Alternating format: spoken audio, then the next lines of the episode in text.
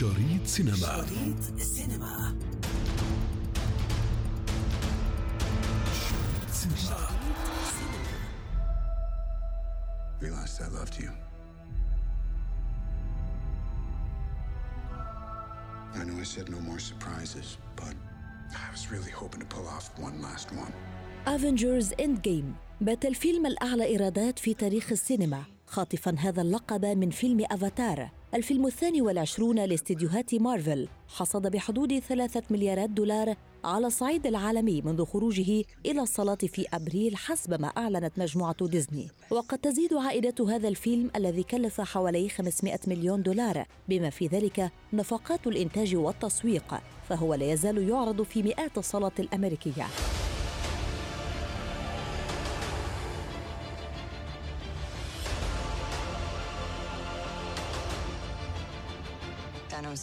ومن أجل وصول فيلم افنجرز اند جيم إلى المركز الأول فقد تخطى أفلاما ضخمة أخرى مثل تايتانيك وستار وورز ذا فورس أويكنس وافنجرز انفينيتي وور فيلم افنجرز اند جيم هو ذروة قصة تروى في 22 فيلما لشركة مارفل على مدى عشرة أعوام ويقوم ببطولة الفيلم الممثلان روبرت داوني جونيور وكريس هامسورث والممثلة سكارليت جوهانسون شركة ديزني تخطط لتقديم أربعة أجزاء جديدة من أفاتار من أعوام 2021 إلى 2027 I know it is.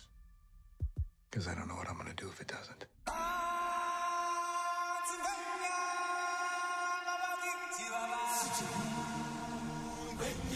حصدت النسخة الحية من فيلم ديزني ذا لايون كينج إيرادات غير متوقعة فقد تمكنت من جمع 185 مليون دولار في شباك التذاكر الخاص بشمال أمريكا و35 مليون دولار في شباك التذاكر العالمي. وبذلك تكون افتتاحية ذا لايون كينج ثاني أكبر افتتاحية بعد فيلم مارفل أفنجرز إند جيم لعام 2019 وثامن أكبر افتتاحية في تاريخ السينما بحسب ما جاء في تقرير لمجلة فاريتي الأمريكية. أما افتتاحية الفيلم في الصين ثاني أكبر سوق للأفلام عالمياً فبلغت 98 مليون دولار أمريكي بالإضافة إلى تحقيقه إيرادات عالية في روسيا، أستراليا وأمريكا اللاتينية.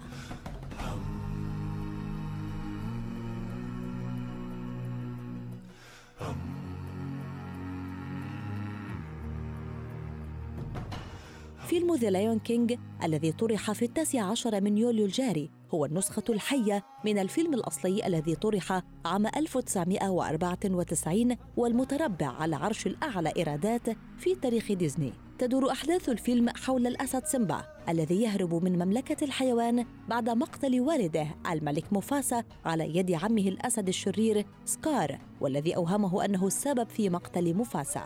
ومع هروب سيمبا من المملكة يصبح سكار ملك الغابة إلى أن يكتشف سيمبا حقيقة الخدعة التي تعرض لها فيعود للمطالبة بحقه كملك للغابة فتبدأ معركته مع سكار. القصة من تأليف بريندا تشابمان ومهمة الإخراج تولاها الممثل والمخرج جون فافرو.